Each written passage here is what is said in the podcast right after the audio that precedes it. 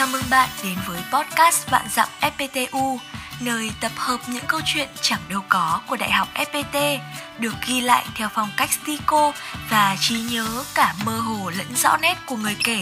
Và đây là câu chuyện của ngày hôm nay. Khởi đầu siêu tuyệt với Đại học ép pê tê, từ tác giả Nguyễn Hồng Chí đến từ trường Đại học ép pê tê Cần Thơ. Trong giai đoạn hai nghìn không trăm mười sáu đến hai nghìn không trăm mười bảy, tôi làm việc trong một dự án phát triển tiếng Anh cộng đồng của tỉnh Bà Rịa – Vũng Tàu tại Côn Đảo. Lúc dự án sắp kết thúc, tôi nộp đơn xin việc ở một số trường đại học tại Thành phố Hồ Chí Minh. Sau một thời gian, một trường đại học liên lạc với tôi và đề nghị xúc tiến phỏng vấn. Lúc đang đi dạo trên bãi biển, tôi tình cờ nhận được một cuộc điện thoại từ thầy Huỳnh Văn Bảy mời tiếp xúc với Đại học ép pê tê Cần Thơ. Sau này tìm hiểu tôi mới biết, nhà trường chủ động tìm giảng viên tiềm năng khi về Cần Thơ. Có một ứng viên đã giới thiệu một ứng viên khác đến anh Bảy. Ứng viên đó lại giới thiệu tôi với anh Bảy.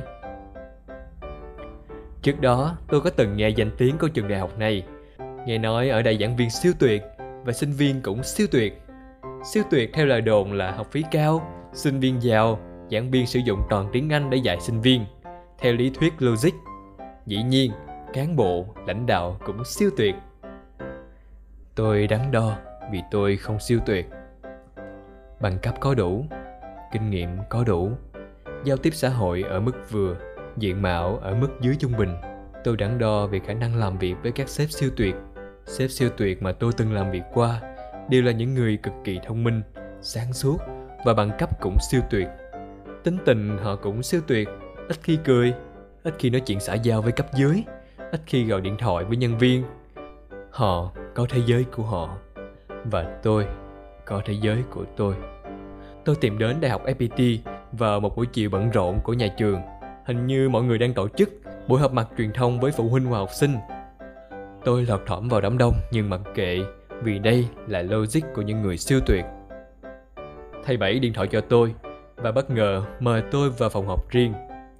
Bất ngờ hơn, thầy Nguyễn Xuân Phong cũng dành thời gian để gặp mặt tôi. Chúng tôi nói chuyện với nhau, chia sẻ nguyện vọng của mình và kỳ vọng của đối phương khi hợp tác. Đấy là cuộc phỏng vấn xin việc bình dân đúng chất miền Tây nhất mà tôi từng trải nghiệm. Không có quan bệ hay hội đồng quy mô, không có các câu hỏi đo lường chỉ tệ i kiu trên trời dành cho tôi. Đơn giản là siêu tuyệt. Sáng hôm sau, tôi quay về Côn Đảo để tiếp tục làm việc. Tôi đinh ninh hồ sơ của tôi sẽ được xét duyệt ít nhất một tháng, giống như các trường đại học khác mà tôi đã từng nộp đơn xin việc. Lại một bất ngờ khác, khi tôi vừa về đến nơi ở Côn Đảo, thì nhận được email của nhà trường về việc tiến hành dạy thử demo. Nhanh siêu tuyệt, tôi quay về Cần Thơ để dạy demo. Vừa xong buổi demo, tôi dự định quay về Côn Đảo, thì nhà trường email thông báo tôi trúng tuyển.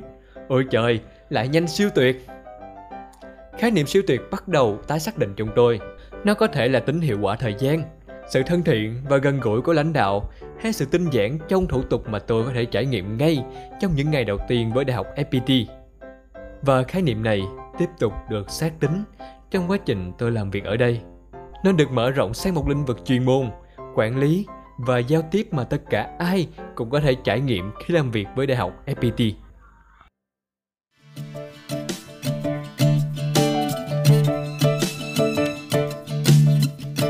Bạn có thể xem các câu chuyện của Vạn dặm ép pê tê u trên Facebook cùng tên và tương tác trực tiếp với tác giả. Đừng quên subscribe tất cả các kênh của ép pê tê Edu vì còn rất nhiều thứ hấp dẫn dành cho bạn.